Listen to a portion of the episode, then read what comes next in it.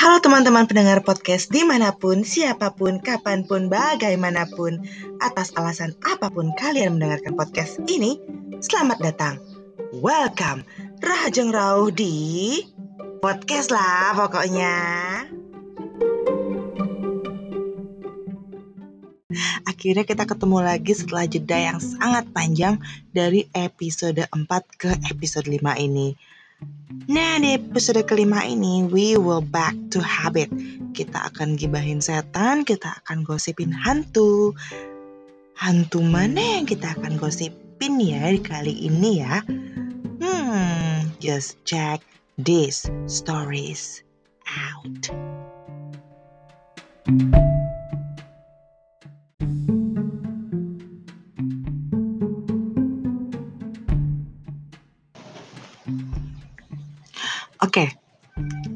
gosip pertama datangnya dari tanteku. Jadi kalau misalnya aku sama tanteku atau dan ibu atau dan dan ya gimana sih?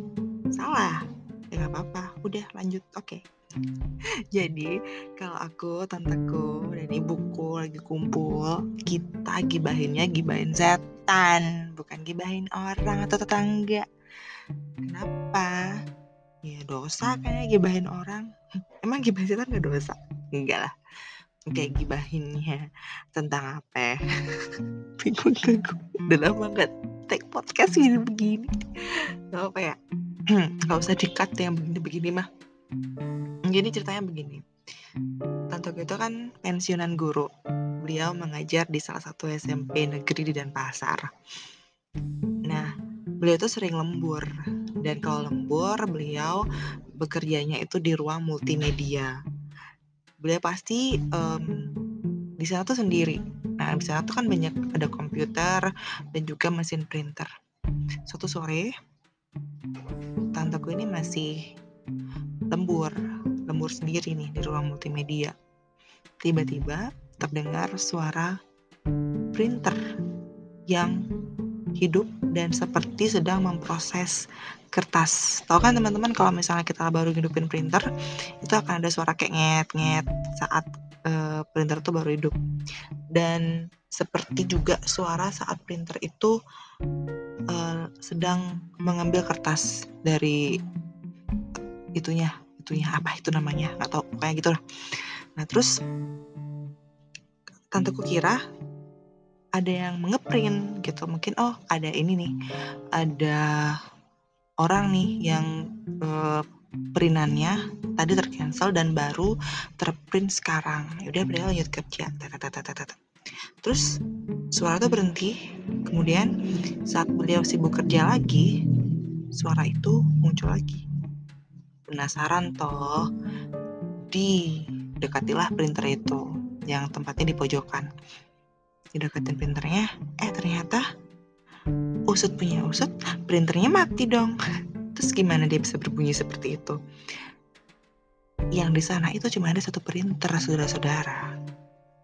Terus uh, masih positive thinking beliau lanjut kerja tanpa mempedulikan printer itu walaupun takut ya cuman ah sudahlah gitu.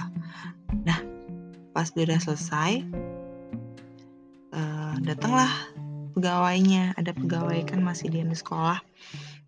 Terus tanya loh ibu berani di sini sendirian? Gitu. Berani kok pak. Tadi aja tuh printernya uh, bunyi. Kayak ada yang ngeprint. Oh udah biasa tuh bu. Saya juga kalau misalnya lagi kerja sendiri di sini printernya suka kayak gitu bunyi sendiri. Padahal dalam keadaan mati. Dan apakah tanteku kapok untuk kerja sore-sore sampai lembur di ruang multimedia lagi? Enggak. Emang agak susah ya. Oh, sorry. Ya, tanteku itu emang logis dan juga uh, bukan penakut. Jadi dia tetap kerja dan tetap lembur. Nah, berikutnya karena tadi barusan ribut-ribut di belakang backsoundnya itu ibuku lagi ngobrol sama tanteku yang tadi aku ceritain dan juga temennya Hey, ngomong-ngomong soal temannya ibuku yang tadi ngobrol di sini juga ada cerita menarik nih dari dari dia. Tadi aku barusan ngobrol juga sama mereka di sana. Ada sebuah cerita menarik yang dia ceritakan dan aku juga baru tahu. ini gini, temannya ibu ibuku ini sering banget datang ke rumah, sering bantu-bantu di rumah, begitu juga suaminya. Kita panggil aja Bu Sri dan Pak Sri ya biar gampang. Itu nama samaran jadi kalau Bu Sri sering bantuin ibuku e, bersihin rumah e, sering nemenin ibuku ke mana-mana kalau Pak Sri ini sering bantuin bapakku untuk memotong rumput mengurus kebun yang di rumah. E, terus bantu macam-macam deh pokoknya nah kebetulan bapakku ini emang suka berkebun beliau punya kebun di rumah, terus juga ada satu kebun yang letaknya masih di dekat rumah juga, tapi di atas tukat penganyutan. Di Bali, tukat penganyutan itu uh, adalah sungai yang biasa digunakan untuk menghanyutkan sisa-sisa pembakaran saat ngaben itu itu gampangnya ya ada penjelasan lebih lanjutnya ada tapi akan sangat panjang sekali kalau aku jelasin tentang tukat penghanyutan jadi segitu aja cukup Nah, kebun kami itu ada di atas tukat penghanyutan, penghanyutan itu. Di sana bapakku menanam cabai, eh, bunga-bungaan untuk sesajen, buah-buahan, ubi, singkong, ya pokoknya banyak banget yang ditanam. Dan memang lokasinya uh, strategis di pinggir jalan dan di pinggir sungai, dekat sungai. Dan sungainya itu juga kayak bertingkat gitu loh, ada air terjunnya. Nah, suatu hari uh, Pak Sri ini sedang mancing di sungai yang agak hulu, yang agak atasan, masih dekat dengan kebun bapakku juga. Saat dia asik mancing, tiba-tiba bapakku datang. Terus nyapa dia, ngobrol lah mereka kan, ngobrol. Kemudian bapakku pergi. Nah, Pak Sri ini lanjut mancing. Sampai di rumah, setelah mancing, Pak Sri cerita dong sama Bu Sri kalau tadi pas dia mancing ketemu dan ngobrol sama bapakku di kebun.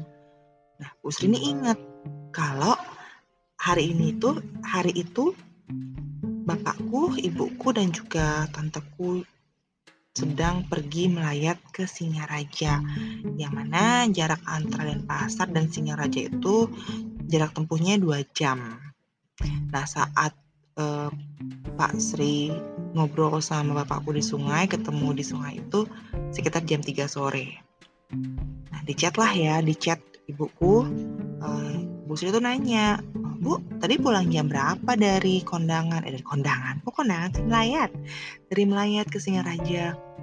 Terus ibuku bilang, jam 5 ini juga baru nyampe, Bu tadi soalnya berhenti berhenti lama makan ngopi segala macam oh ya um, Pak D tadi ada ke kebun ya Bu nah Pak D ini adalah panggilannya bapakku ya nggak ada Bu pulang dari melayat itu uh, langsung nyiram dia di kebun di rumah gitu. Nggak ada kekebunan di sungai. Emang kenapa? katanya. Tanya ibu gitu. Yang benar pulang baru pulang jam 5 bu. Iya baru pulang jam 5 emang kenapa? Enggak tadi uh, suamiku Pak Sri kan mancing tuh di sungai dekat kebun. Katanya ngobrol sama Pak D. Sekitar jam 3 itu bu. Jam 3 kita masih di jalan bu kata ibuku lagi. Ah masa? Terus yang dilihat sama suamiku siapa? Yang diajak ngobrol siapa? Gitu. Lah nggak tahu kata ibuku. Ya memang lokasi itu lokasi kebunku dan tukat penghanyutan itu cukup ini ya cukup um, dibilang mistis ya. Mistis karena memang memang situasinya seperti itu gitu. Dan dari sejak itu Pak Sri itu nggak berani lagi datang ke kebun bapakku sendirian atau ke sungai sendirian. Pasti uh, dia ngajak temen atau kalau misalnya ada perlu apa um, ingin minta apa dari hasil kebunku dia pasti nungguin bapakku dulu. Itu nggak berani. Walaupun disuruh sama bapakku ambil sendiri dia tuh nggak berani. Itu tuh barusan aja nih aku diceritain sama Bu Sri langsung dari narasumbernya sendiri. Oke okay, Itu dia cerita kedua.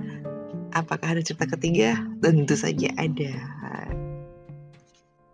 Nah,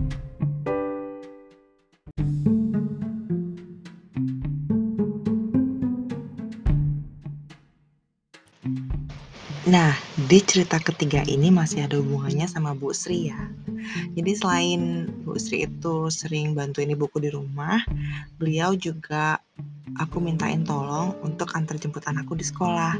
Sebenarnya Bu Sri bekerja di sebuah villa yang letaknya itu nggak jauh dari rumahku, terus nggak jauh juga dari sekolahnya anakku. Jadi setelah jemput anakku sekolah, biasanya diajak dulu di villa, baru sorenya pulang suatu hari um, aku baru pulang kerja sekitar pukul 4 sore. Itu rumah dalam keadaan sepi bapakku nggak ada buku belum pulang kerja.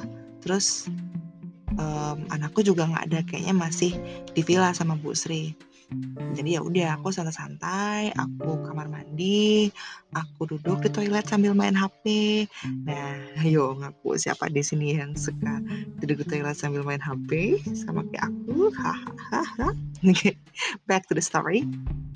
Jadi aku duduk main HP aku nggak aku nggak nyalain keran kan ya. Main HP terus aku dengar suara anakku manggil. Bu! Gitu. Nah biasanya um, kalau uh, anakku datang sama Bu Sri datang itu aku pasti dengar suara motor.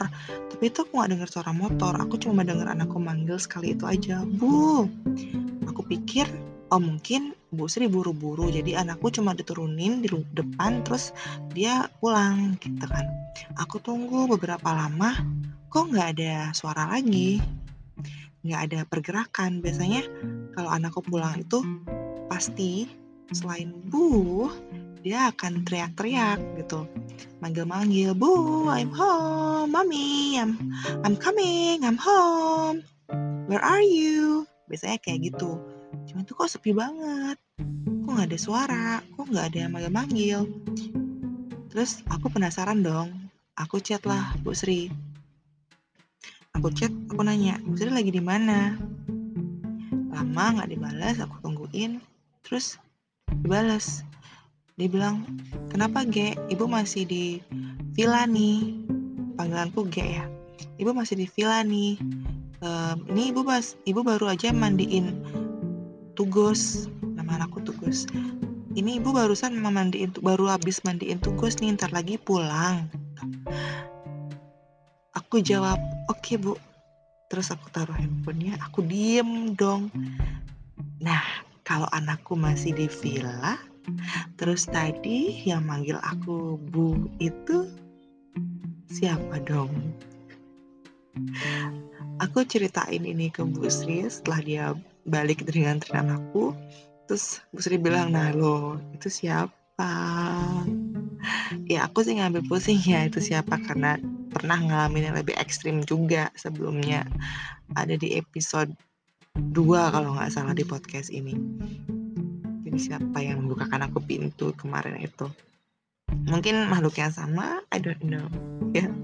Well itu tadi cerita pertama kedua dan ketiga. Yang pertama dari tanteku yang kedua dari Bu Sri dan suaminya yang ketiga dari aku sendiri.